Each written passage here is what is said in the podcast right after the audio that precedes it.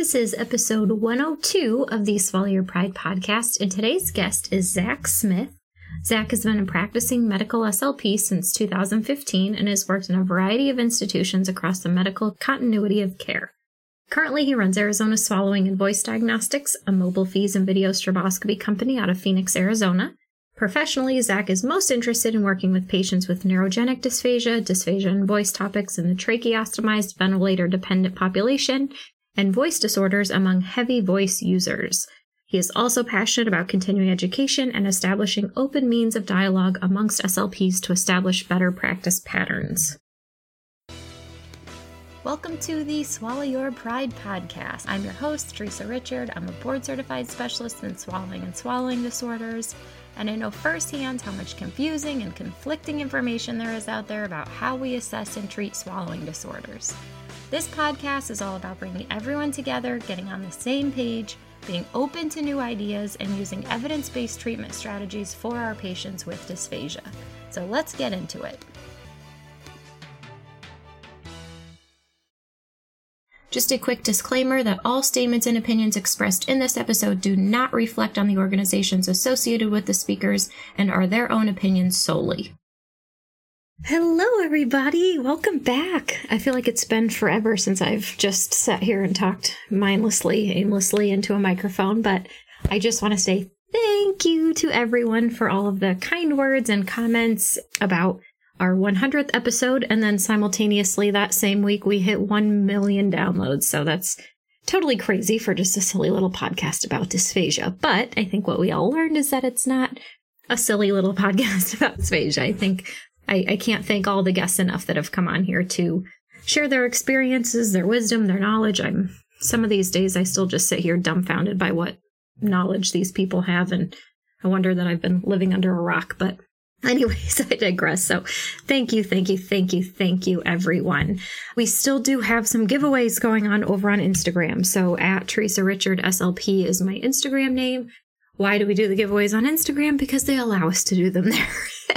and they're much easier than than other sorts of ways of wrangling you guys in. So, we still do have the giveaway over there for MDTP. 5 lucky winners are going to win registration to MDTP, dinner with me and Dr. Crary and Dr. Carnaby, and the opportunity to stay and watch Dr. Carnaby do MDTP for 5 days, which just sounds incredible. And on top of that, our wonderful Julie Huffman. You guys remember her, she did two episodes on esophageal dysphagia, and that was probably one of the most memorable episodes I've ever recorded because I think she was just looking at me and I was just looking like a deer in headlights because I hadn't heard half the stuff she was saying. So I know we all learned a ton from that episode, but Julie is so, so, so wonderful. And she is going to be giving away registration for two lucky winners one for her East Coast course in September, on September 22nd in Cary, North Carolina, and another for her West Coast course in San Diego, California on November 8th and 9th. So if you want to enter to win registration to either one of those courses, the awesome Julie Huffman and her esophageal disorders course, please go to Instagram. Go to my Instagram. It's at Teresa Richard SLP and you'll see the post for esophageal dysphagia applications for the SLP, and you can enter to win that. So thank you, Julie, for donating those two registrations to our awesome listeners. We love you. You're wonderful. If you guys need to learn more about esophageal dysphagia, please go listen to her episodes. They are just mind blowing. And lastly, I'd like to say our wonderful MedBridge deal is back. So if you've all been wanting to scoop up that MedBridge subscription for one full calendar year for the low rate of $95, you get upgraded to their premium plan, which comes with their fancy app, the patient handouts, tons of tons of sorts of CEUs. I don't think I'm supposed to say tons and tons, but a plethora of ASHA CEUs that are recorded please go to medbridgeeducation.com forward slash SYP, or you can enter promo code SYP at checkout and be automatically upgraded to that premium subscription level for only 95 bucks. So thank you, MedBridge. That is our back to school special. I think some of like the West Coast schools or something have been back to school for a while now, but here on the East Coast, we are just starting today. so thank you everybody for all of your support for these 100 episodes. We're on what 102 now over a million downloads. It's just crazy. I appreciate every single one of you. And I hope your fall is off to a wonderful start. Hello, Zach. Hey, Teresa. How are you? I'm doing well, thanks. How are you? I'm good. Thank you so much for joining us. Oh, no problem. Thanks for having me back on. Yes, you are a repeat. Yay! yeah, been a few months, but good to be back. Yeah, yeah. I don't remember exactly which number episode you did, but you talked to us all about starting a program in an acute care hospital, and it was a great episode. I know a lot of people really loved it, so thank you for doing that. Of course. All right. So if people don't know who you are, tell them who you are. um, so I'm Zach Smith. I'm a medical SLP based out of Phoenix, Arizona now, which is a new change from my last episode with Teresa. I work exclusively kind of throughout the medical continuity of care. And uh, I also run a mobile FEES and video stroboscopy company out of Phoenix. Awesome. So, what are we going to talk about today, Zach?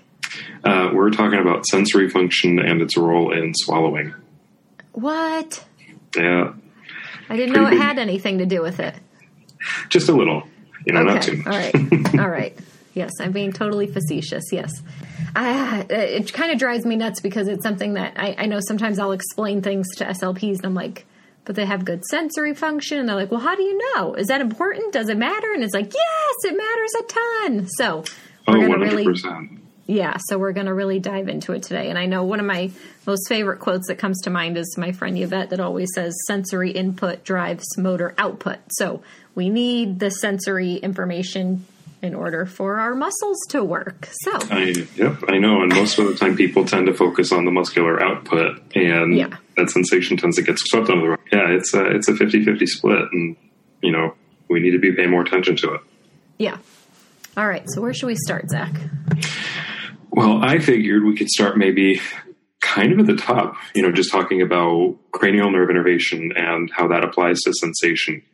Um, you know, that's something that I think is important for us as SLPs to know. And like you said, most people tend to be focusing more on that motor output. And I think we're really good about, you know, what drives hyolaryngeal elevation and basic tongue retraction. But if you ask someone, well, what part of your body is innervated by the recurrent laryngeal nerve? If you ask them what part of their body is, is innervated by the vagus nerve, in terms of sensation, maybe not as much. We tend to go in towards, oh, you know, that's um, you know, your laryngeal elevation, that's your pharyngeal contraction, that's this, that's that. And getting into the nitty gritty on the nerves, that's something we need to know. It helps you in terms of your bedside assessment and can really help you parse out what deficits are going on and how you can help your patient and match an appropriate treatment to them. So I think we'll start there. Yes, let's dive into this. Perfect. So for the intents and purposes of this episode, I'm only going to be focusing on sensation. So all of you out there who are looking for motor control on the cranial nerves, you know, I can't here. I'm sorry. That's all right. um, so there are four main nerves that are involved in afferent control.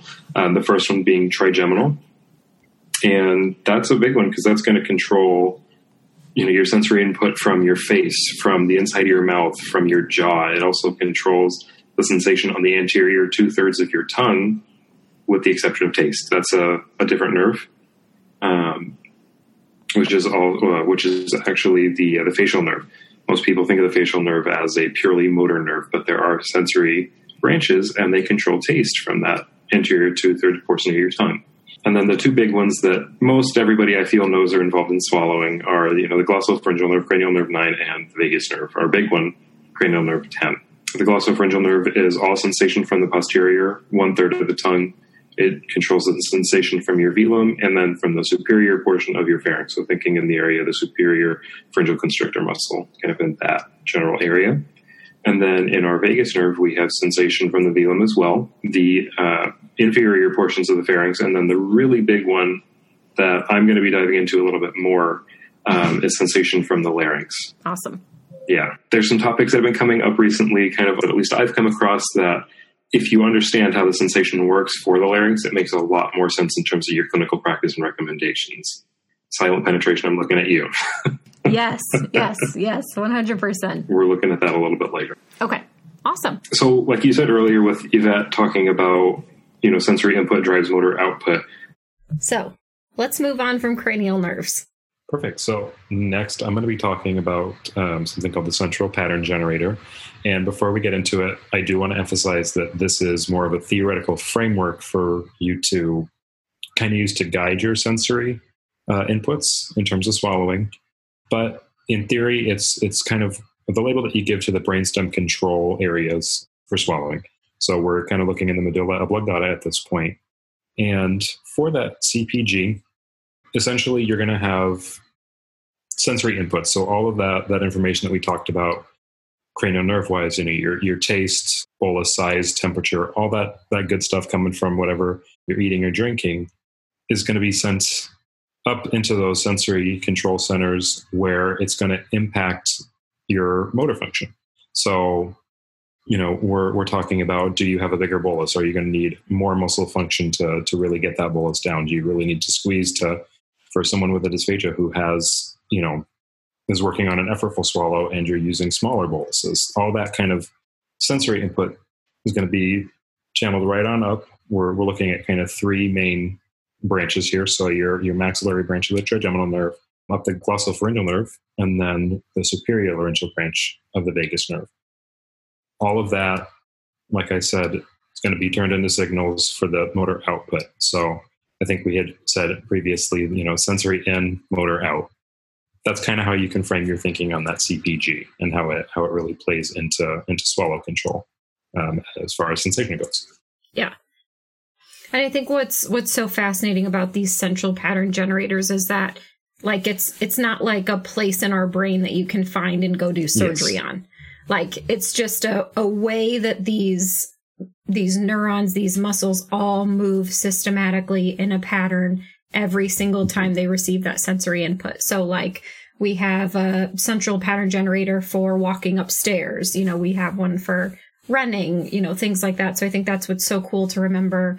We have one specifically for chewing and also for swallowing. And I know there's kind of some controversy about how they overlap. Do they overlap? And I don't know that mm-hmm. we have those definitive answers other than we do have one for chewing. We do have one for the pharyngeal part of the swallow. So it's a really fascinating theoretical concept. So I'm glad we're talking about it, Zach. But I just want to emphasize like don't go into your anatomy gross anatomy class and try digging for the central pattern generator of swallowing because you're not going to find it so exactly you know if you're at the phase where you're learning about things spend your time really focusing on the control and, and how that yeah. works and then i think you're you're better able to match that that concept of the cpg onto that versus like you said trying to dig into someone's brainstem and find oh there it is yeah yeah yeah awesome yeah, no problem. I mean, it's a lot more in depth than that, you know, but this is why we need to start thinking about this. It's not all, it's not all motor function.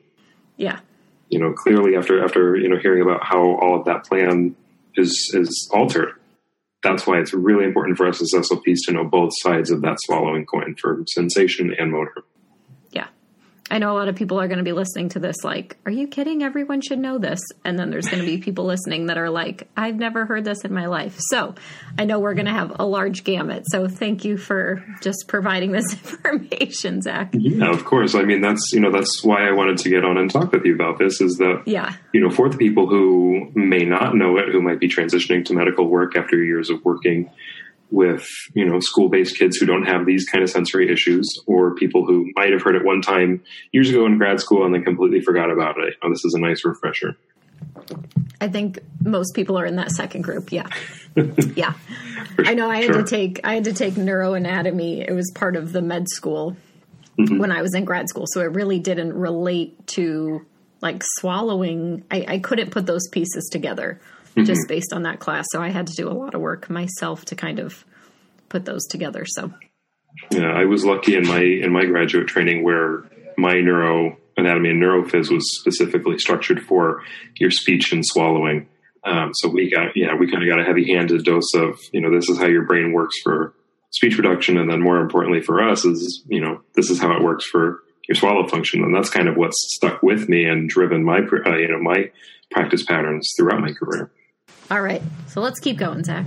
So, like I said, there's been kind of buzzwords being thrown around in terms of sensation.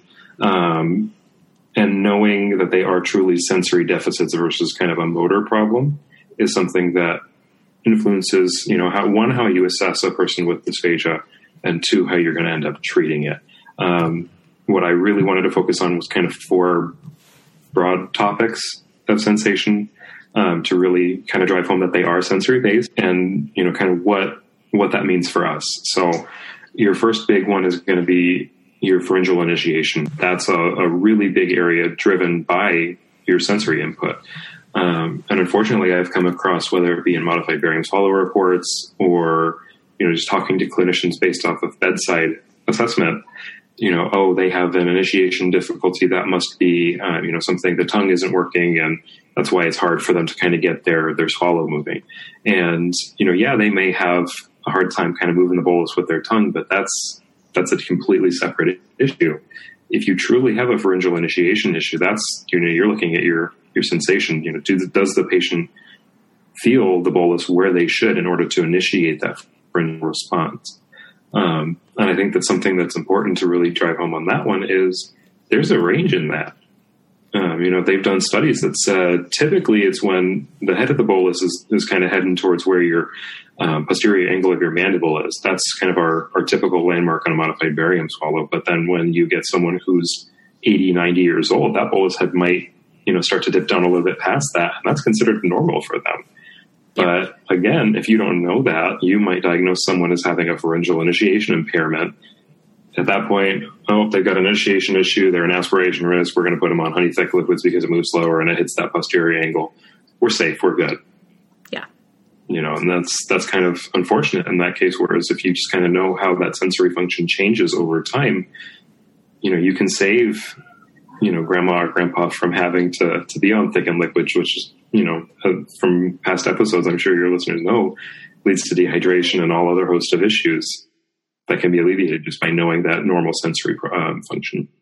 Yeah, yeah, I think that's huge. I think that's that's really where I just get on my soapbox with thickened liquids because I know for some patients they can be helpful, but then for other patients they do not need them. They just have a normal age related, you know, presbyophagia basically. And mm-hmm. it's not even and sometimes it's not even a presbyophagia. Sometimes it's just a normal aging swallow. So Exactly. Those are the people that we yeah, can't be just slapping thickened liquids on for no reason. So no, no, for sure. And I know that you have an episode on normal aging swallow, which you know I've kind of take that because that's my soapbox is knowing you know how that how that swallow pattern changes.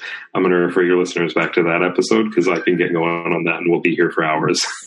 awesome. The next one, um, and this is kind of the big one, I think, at least in terms of um, you know SLPs in terms of fears and is this patient truly safe? What can we do for them? Is there anything we can do for them? And that's going to be silent aspiration, frank silent aspiration, whatever you want to call it.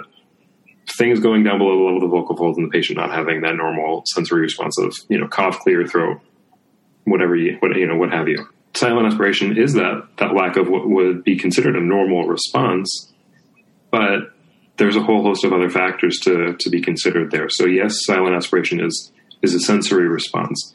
Do they lack that sensory response? Do they, you know, lack the ability to protect their airway? Yes.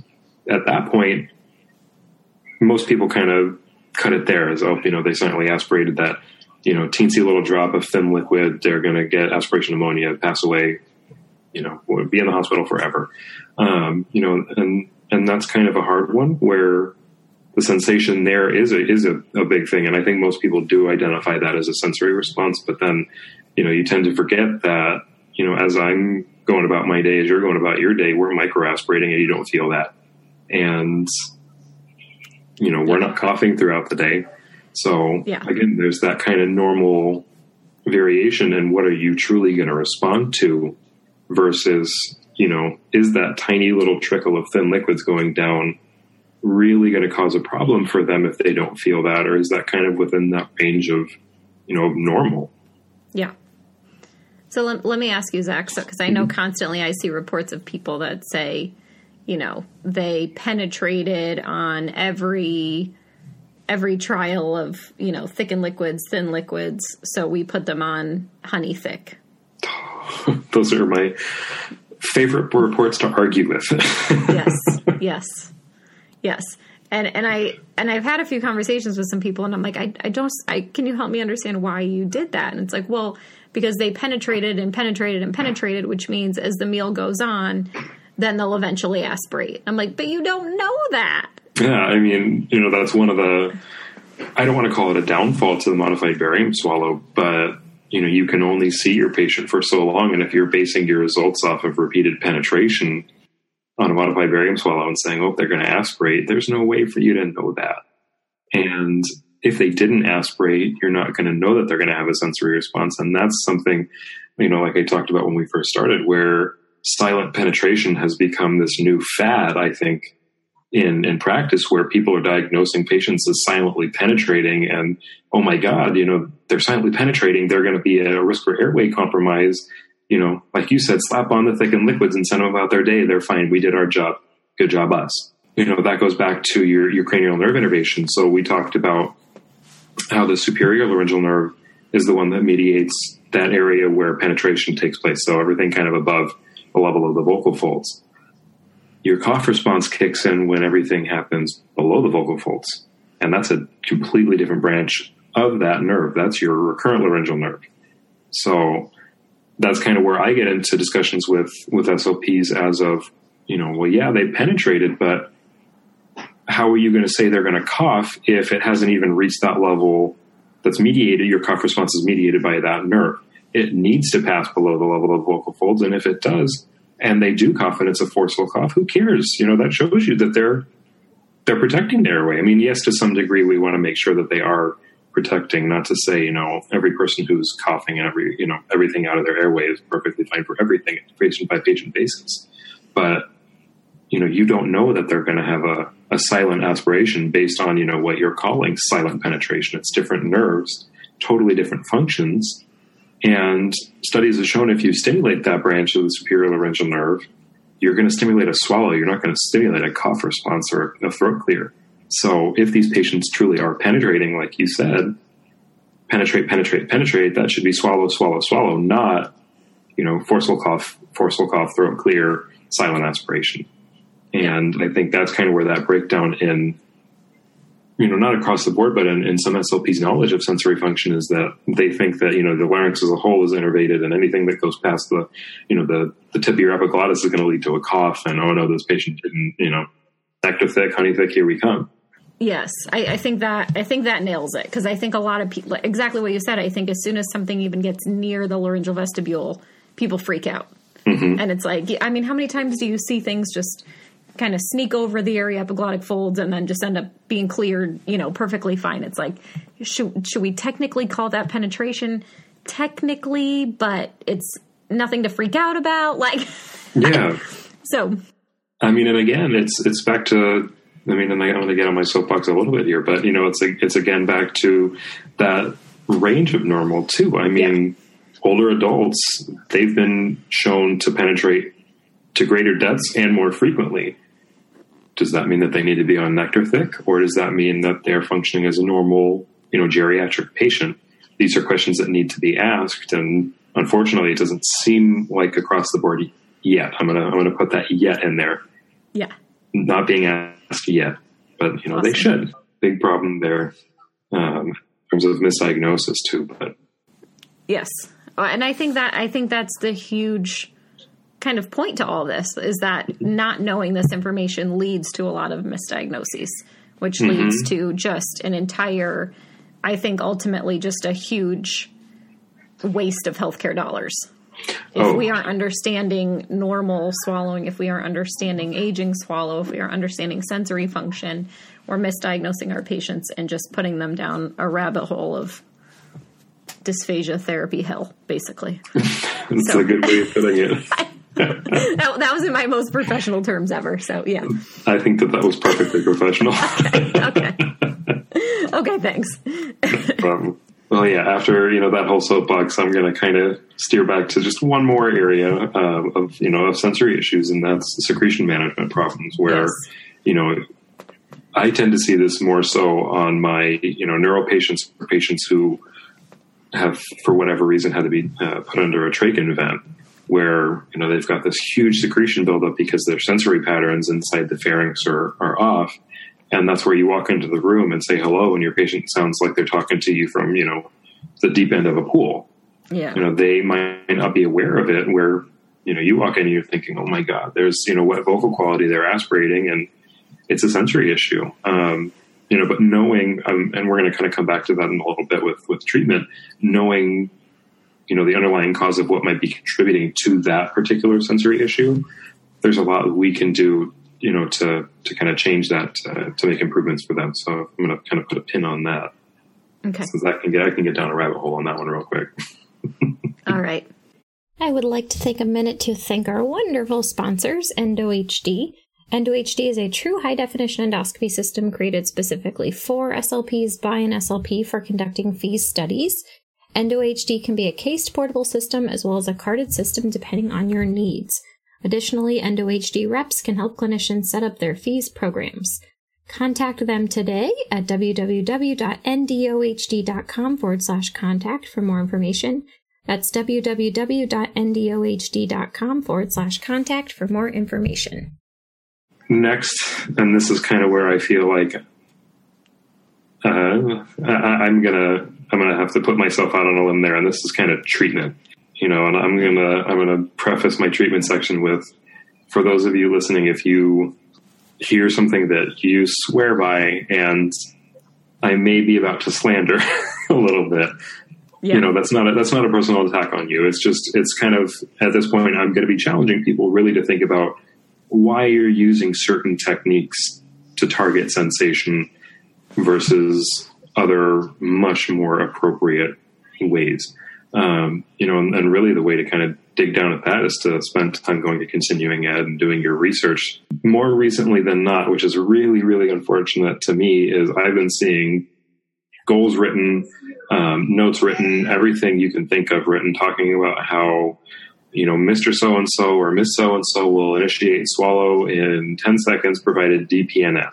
I'm going to start there. I'm starting big, and, and we'll work our way down from there. You know, DPNS is something that I remember. I mean, and I'm I'm not you know more than five years into my career at this point, but I remember learning about that five years in grad school as this is something that people do. And even at that point, it was kind of a don't use it. It's uncomfortable. It's, you know, it's this, it's that. But then you really kind of dig down into it and you find out there's no published research talking about how DPNS does improve their sensory response. You know, we don't know by sticking our, you know, lemon glycerin swabs or whatever you want down there that that's really going to truly elicit a swallow versus a gag or you know what else vomit you name it um, you know and i think that's a big one where i hear a lot of clinicians come you know come out and say well i've been using dpns for 10 15 years and i know that it has a really good response. And you know i like to say that's great. You know it's, it's great that you're using this because it's been used for you know used so long in the past and it's you know been quote unquote effective. But then i challenge you to look at you know kind of that triangle of evidence-based practice where we're looking at does it have research? One that's a huge piece of it. Two how does your patient feel about it and then three at least what i deem kind of the lower level of, of ebp is have you seen it work clinically and you know for dpns specifically like i said there's no research backing it. I'm going to go, you know, I'm going to guess if you ask 10 patients, do you like having DPNS done on you?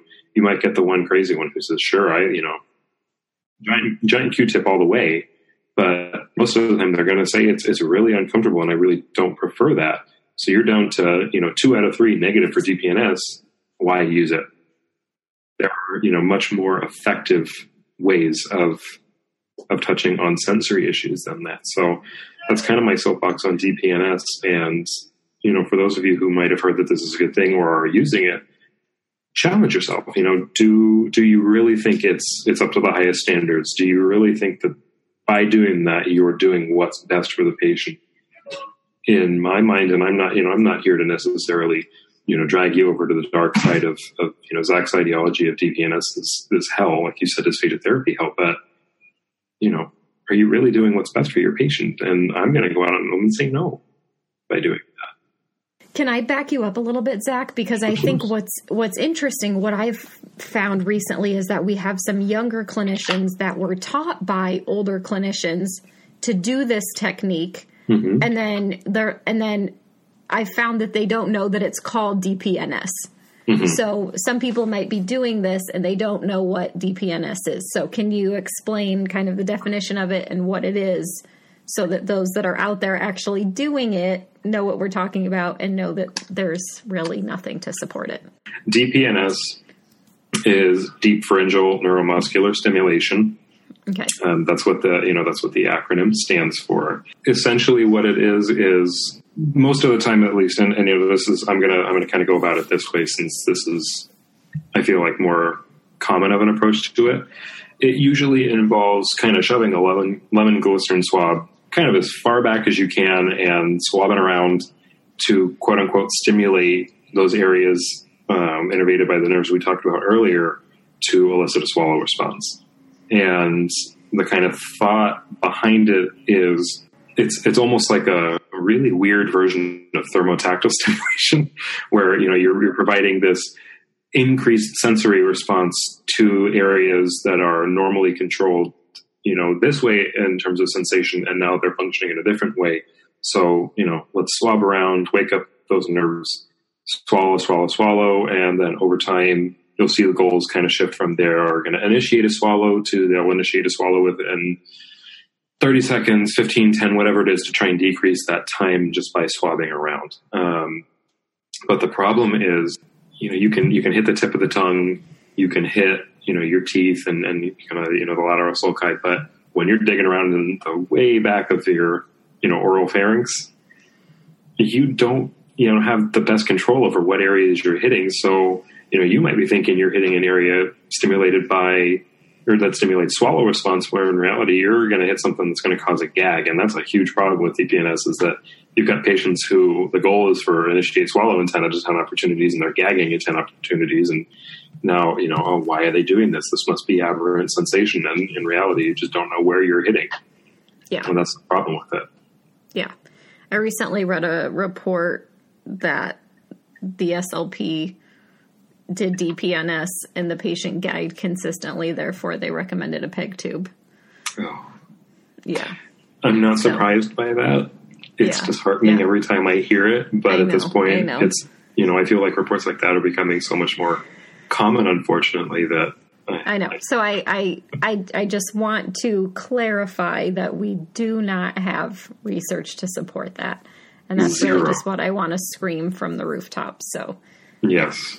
I'm currently on a crusade against that because I just moved back, to, and this I promise this is not a Phoenix thing. I'm not calling out Phoenix SLPs. Mm-hmm. Um, I just worked since I moved out here. I've ended up being able to work more closely with SLPs versus uh, when I was in LA.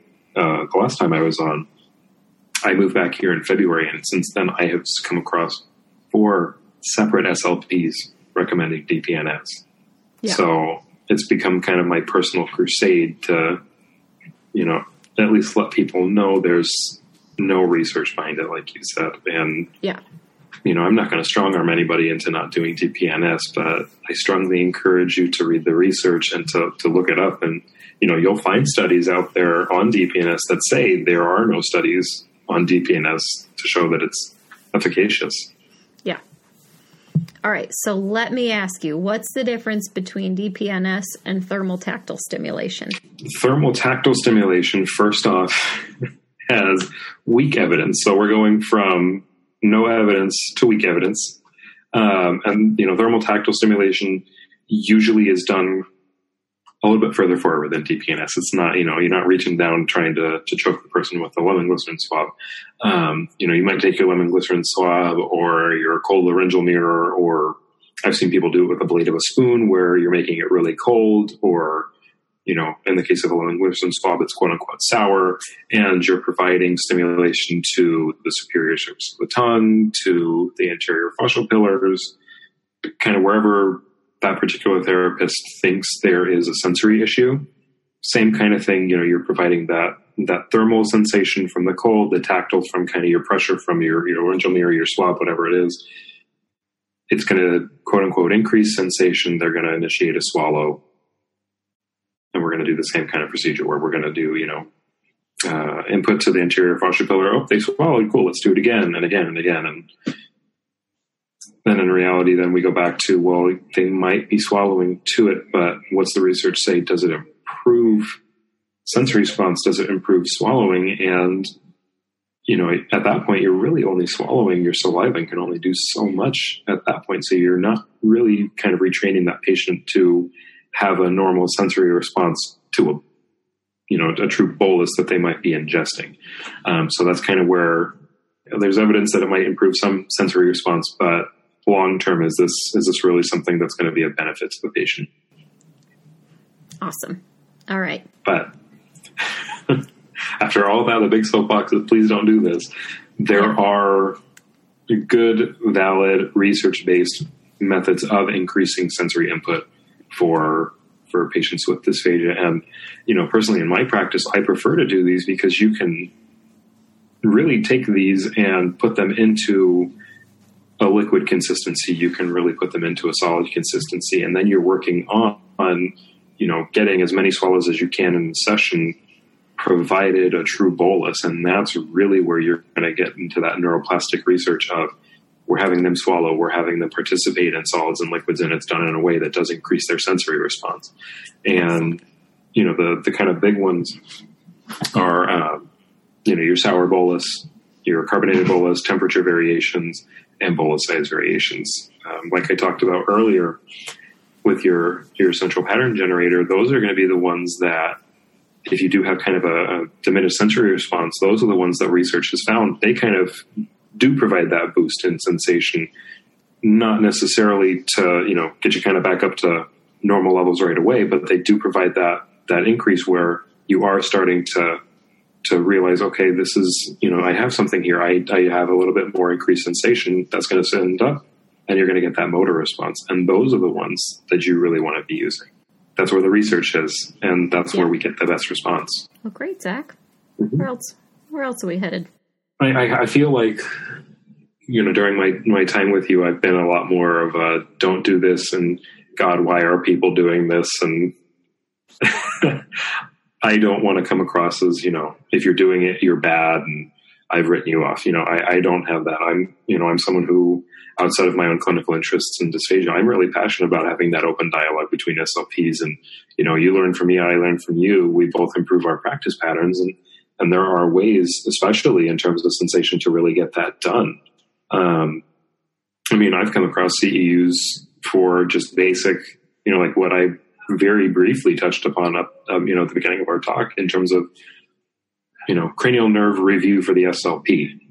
They're not just going to go over motor response. I know that's the kind of big one, but you know, they are going to review your sensations. So taking CEUs, reaching out to SLPs around your area who may have a little bit more practice or knowledge in dysphagia than, than you might, or have a better understanding of the role of sensation in, in pharyngeal swallowing and oral pharyngeal swallowing so that you're able to learn from them.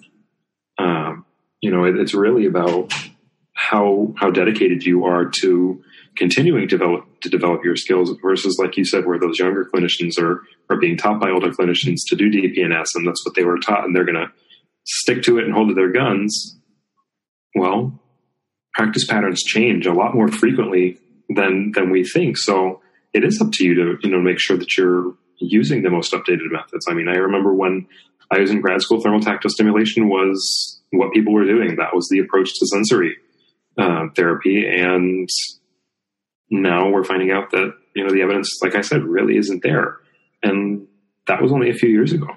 So, you know, continuing to keep up with this and really look at dysphagia as a whole versus more of that motor response of oh god you know their their larynx isn't elevating. What do we do? You know that's where you want to be is is holistic approach to dysphagia taking into consideration you know patient factors motor response. Like we're talking about sensation. They're all pieces that really do tie in together to you know to, to provide you that full picture so that you can be doing better by your patients Yeah. I, I think what I love about this is is being able to understand this information a lot more leads to a lot more liberalization in your practice, which can also lead to a lot more liberalization with patients' decisions and recommendations. And I'm what I mean by that is just by understanding all these different variations and understanding that oh, it went into the airway and the patient coughed and cleared. Yay, the body's doing what it's supposed to do. Whereas, you know, even five, ten years ago, a lot of people were led to believe, oh my gosh, it went in the airway, the patient coughed, they have dysphagia, they need thickened liquids. So I think knowing these normal responses and what the body is supposed to do helps us be better clinicians and and, and effectively helps our patients. You know, I, I don't know what we're going to do for therapy if we say, oh, the patient coughed and then they coughed and then they coughed on three different trials and so we should put on put them on thickened liquids. You know it's like what what did we find here? Yeah i mean ultimately you found that they're doing what they're supposed to be doing.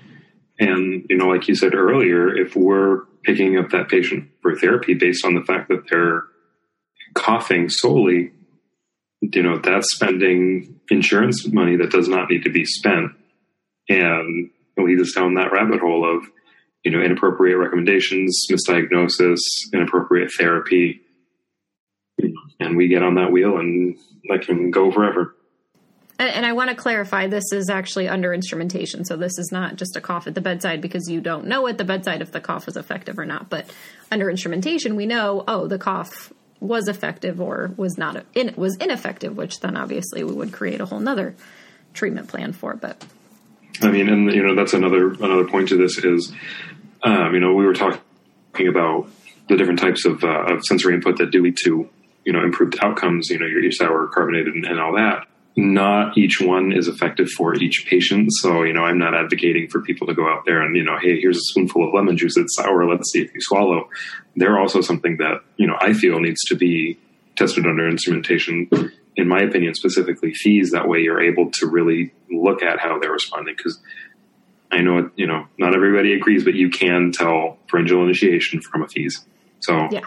You know, giving them these sour boluses, giving them carbonated boluses, seeing how they do versus hot and cold versus room temperature, all under instrumentation, that can really guide your your treatment. Because if you give someone a sour bolus under FEES and oh, that hit the piriform sinus. They still haven't initiated. Why are you going to waste your time and, more importantly, the patient's time giving them sour bolus after sour bolus when you have proof it does not work for them? Let's try carbonated, see if carbonated works. Yeah. And then you have that match and go from there. Yeah. Excellent. I think that's a great point, Zach. Did we cover everything? um, broadly, I feel like yeah. I, I uh, like I said earlier, I feel like I could talk about sensation for you know hours upon hours. But um, you know, the point is really just to kind of give uh, an overview of what normal sensation is and how you know how to tell are there normal variations in sensation or not, and what to do about it. So you know, yeah. looking at it broadly, I think that we're at a good place for you know people yeah. to kind of take that and and run with it. Um, I know in the handout that um, that's going to be attached to the episode. I have a lot of different yeah. research articles, and I promise it's not exhaustive, but um, you know, it's at least a good place to start. So, yeah, excellent. Yeah, there's a lot of really good papers in here. Is there are any of these particularly your favorite or game changers for you, or? Well, funny enough, um, and I may have to update this before you release it. I forgot to put my kind of game changer paper on my list of references. Um, and that's going to be, you know, the Robbins et al. paper um, from 2008. It's titled Swallowing and Dysphagia Rehabilitation Translating Principles of Neuroplasticity into Clinically Oriented Evidence. Um, I really like that paper because, like I talked about, it does look at dysphagia as a whole. And there's a huge section in there on well all treatment methods but you know for for the purpose of this episode it does talk about sensation and it really looks at is your treatment method causing a behavioral change or you know more a, more of a neuroplastic change or both? Um, so it really does kind of give you that good breakdown in terms of you know what you're doing and how it's going to be influencing your patient um, you know so for example I know this is kind of out of the realm of, of sensation here, but you know, everybody everybody knows chin tuck. Everybody who's not a speech pathologist knows a chin tuck, and you know they think that it it changes dysphagia. They think it's the you know the be all end all cure for dysphagia, just tucking your chin. Well, this paper goes into no, that is a behavioral change and what that means versus are we really influencing the neural functioning for swallowing with that. Um, you know, but for all of the ones that we've talked about, you know, it goes into that most of these sensory responses are really behavioral changes ultimately, and there are a few that are are um, have been found to really be neural changing um, over time. But um, oh, that's actually something I completely forgot. Um, I wanted to kind of touch base on uh, secretion management and, and trachs and how that's a little bit different. Yeah. Yeah. Yeah. So when you know we were talking earlier about secretion management, and you might have that in a patient who has a neurodiagnosis, and then you might have some patients who are on a trach invent who also have secretion management issues. The issue there is really how you get down to that sensation. So, you know, if you have a patient who's had a stroke that's affected sensory responses, that's going to be a whole lot different than a patient who has an open respiratory system, you know, with a trach tube. Um, and we know that if you have, you know, an open trach tube, that the sensation in your pharynx is going to be diminished. That's just, um, you know, dried tissue, less response. That's why you know, we advocate if you're going to be doing things with a patient on an open trach tube, you do it under a video uh, or a FEES where you can see really what's going on. But a really important thing there is we can be looking to restore normal sensation for those patients, particularly by digitally occluding their trach, by putting on a PMV, something like that, to make it a more closed respiratory system. Um, you know, I, I think a lot of people look at it as putting on the speaking valve for a trach patient, or you know, normalizes pressures in, uh, you know, in the, the oropharynx for swallowing, and it does a lot of good. But I, I feel like a good amount of people out there don't know about the sensory response that comes with, you know, that kind of a change for a tracheostomized patient. You know, so again, kind of going back to that paper that, that I was just talking about, that's a more behavioral response versus anything else because you're not neurologically influencing these trach patients just by putting a speaking valve on there. You're, you know, you're normalizing their ability to have a more closed respiratory system, to have that normal, quote unquote, or approaching normal, I should say, ability to kind of, you know, humidify their own, you know, airway. They might have to have a, a humidification system in place, but it's getting back to normal sensation for them just by doing that.